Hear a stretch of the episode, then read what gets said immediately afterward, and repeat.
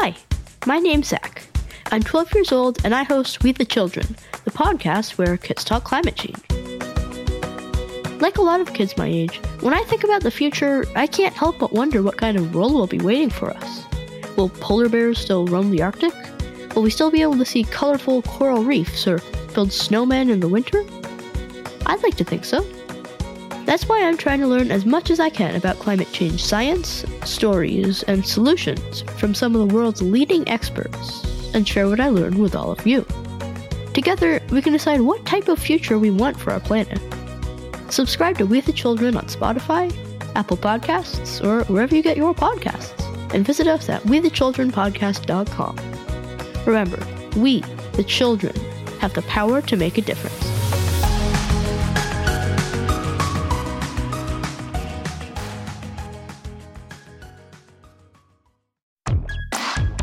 Everybody, we're back at Coal and Ice in San Francisco for part 2 of this live recording of the show about science. My guest today is marine biologist and oceanographer, Dr. Sylvia Earle. She is just about to join me on the Coal and Ice stage, so let's get this interview started. Welcome to the show, Sylvia. Thank you. Great to be on board. Can you tell us a little bit about yourself? I fell in love with the ocean when I was about 3 years old. I got knocked over by a wave on a New Jersey shore, but what has held my attention ever since is the fact that the ocean is alive. It's not just rocks and water. It's filled with critters. As we now heard, from the surface to the greatest depths of the ocean. So when we think about the sea, again, it's not just all that beautiful blue water, which is critical to our existence, but it's all life requires the ocean. So I began exploring the ocean at a very early age, and I'm still doing it. So, what have you seen in your lifetime? What's the change that you have seen and the power that we have that we can change the world in a generation? Well, when I was 8 years old, there's so much that we not only did not know, but we could not know that the 8-year-olds of today, including you, have access to this amazing wealth of discoveries. No one had been to the bottom of the ocean. No one had been to the top of Mount Everest. No one had been to the moon. We had not sent instruments beyond our own solar system. We could not imagine that polar ice could shrink. We did not have evidence that it could. Well, we did have evidence that ice ages have come, ice ages have gone, but it just seemed like something so far away, such a slow process, nothing that we would have to worry about. But at the same time, that since I was a little girl to the present time, we've learned more about the nature of nature, about who we are as humans, and where we've come from and where we might be going. But at the same time, there's been more change. We've become so powerful technologically that we can send instruments far into space, send ourselves up into space, look back on ourselves, that image of Earth from the moon, that astronaut William Anders took that photograph called Earthrise. It's so famous, that image. Here's the slope of the moon, and then the Earth is appearing just like a blue miracle, which it is. As you say, life is a miracle. Earth is a miracle.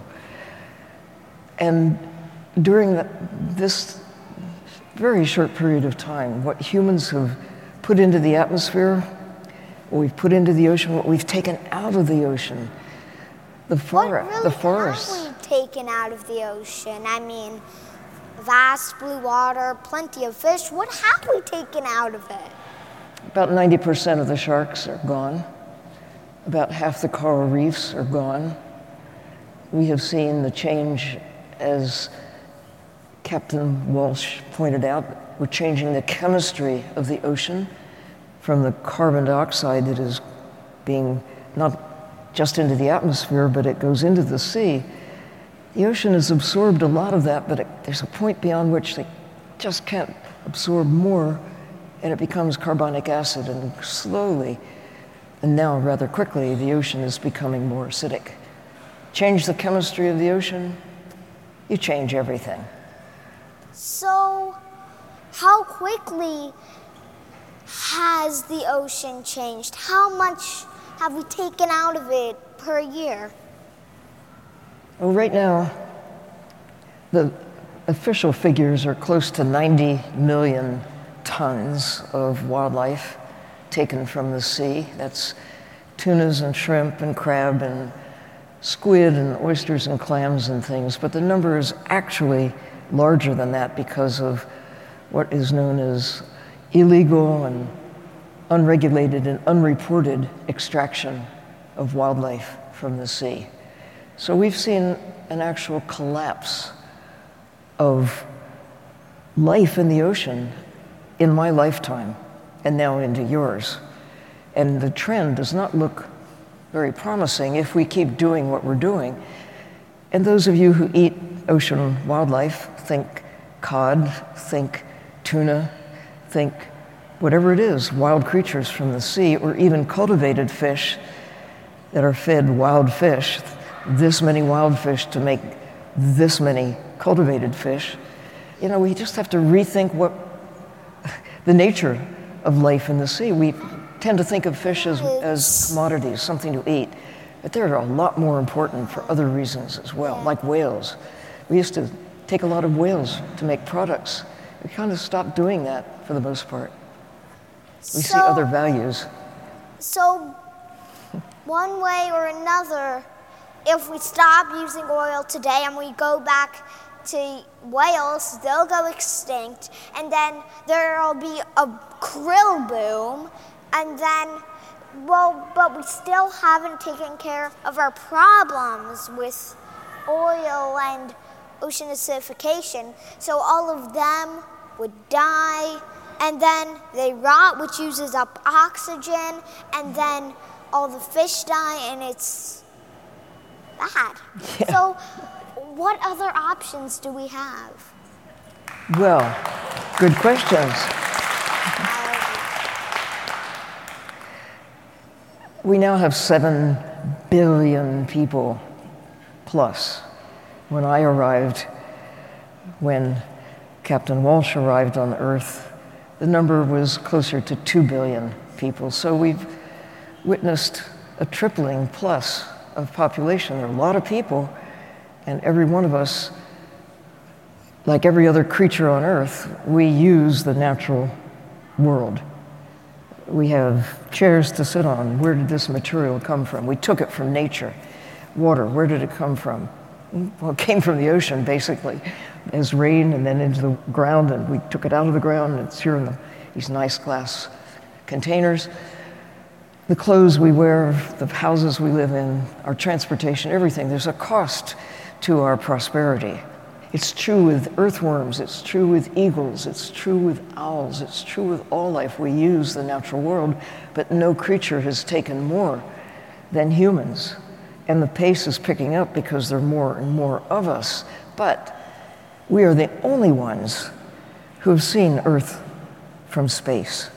We're the only ones who can measure the change in ice in polar areas. We're the only ones who can communicate our discoveries as we now can, as you now can, to people all over the world. And so armed with knowledge, we can make a plan. And we very well might be the only ones that can fix this problem. You got that right. And it's just not fair that the past generations have left the future generations to fix this problem.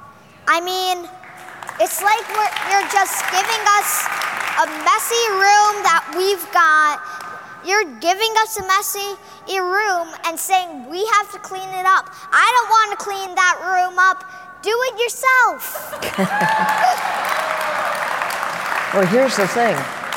We are all in this together. We are. We need you, but you need us to shape up and take the knowledge that did not exist when I was 8 years old. All need each other, yeah. Yeah, and realize that this little blue speck in the universe, that's all there is. And the ocean governs climate. And it's not just the water. It's life in the ocean that shapes the character of the ocean, generates oxygen, takes up carbon dioxide. You know, we think about forests and how important they are for capturing carbon. And at the conference that's taking place here in San Francisco, Harrison Ford has said, you've got to remember nature. Nature has shaped this planet.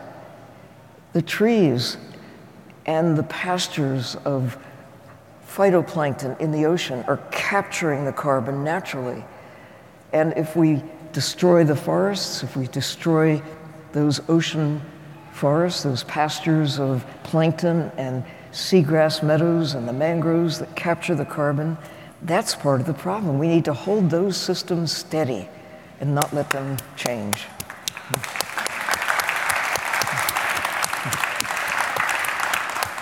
So we need you to say so. I think people listen to kids the way they might not listen to somebody such as I, although I keep trying to get people to understand that we've got the best chance that we'll ever have. I think the kids of today, you're the luckiest kids ever to come on the planet because you're armed with knowledge. We all need each other to stay together and work as one, to come together and use a different source of energy. So go out there, spread the word, and help others. And together, we can solve this problem. You're here.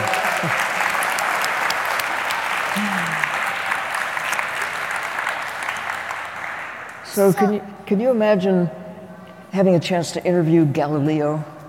He was a really smart man. Or an Einstein. He was a really smart guy too. But he could not, neither one of them could know what is now available for you to know. Neither one of them got to see Earth from space. And both of them gave humankind a great deal, and many other really smart people in our past. And we're the beneficiaries of that knowledge. And you and all of the other kids who are coming along have that benefit of knowing what I could not know. And you are so powerful at motivating the grown-ups to get with it and use the power. Everybody has power. Use that power to do what you're suggesting we have to do. Help the ocean and help the creatures that can't help themselves. And recognize that the ocean is filled with wildlife, like birds, like the creatures on the land that we've come to look at with new respect for values that transcend just taking their skins or just using them as a source of sustenance. We all have the power to make some change in this world, so use it for the better. Hear, hear.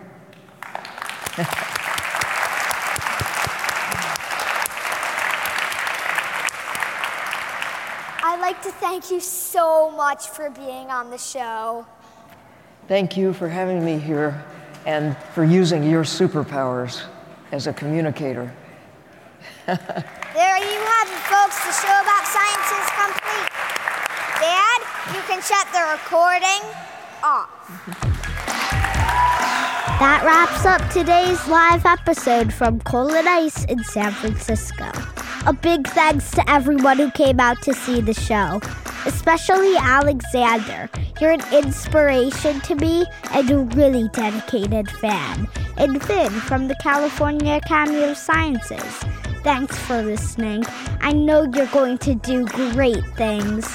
And finally, a very special thank you to Dr. Sylvia Earle, Tom Corwin, Marlene Saritzky, and everyone else at Coal and Ice. Our theme music was composed by Jeff, Dad, and Teresa Brooks. Okay, Dad, you can shut the recording off.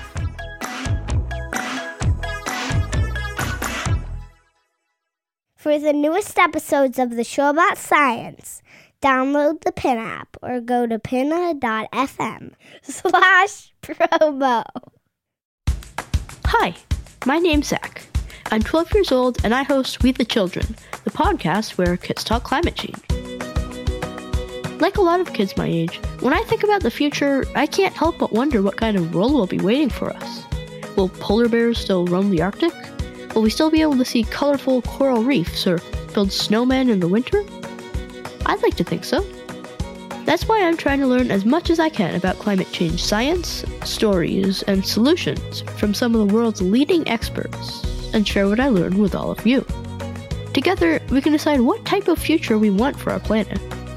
Subscribe to We the Children on Spotify, Apple Podcasts, or wherever you get your podcasts, and visit us at wethechildrenpodcast.com. Remember, we, the children, have the power to make a difference.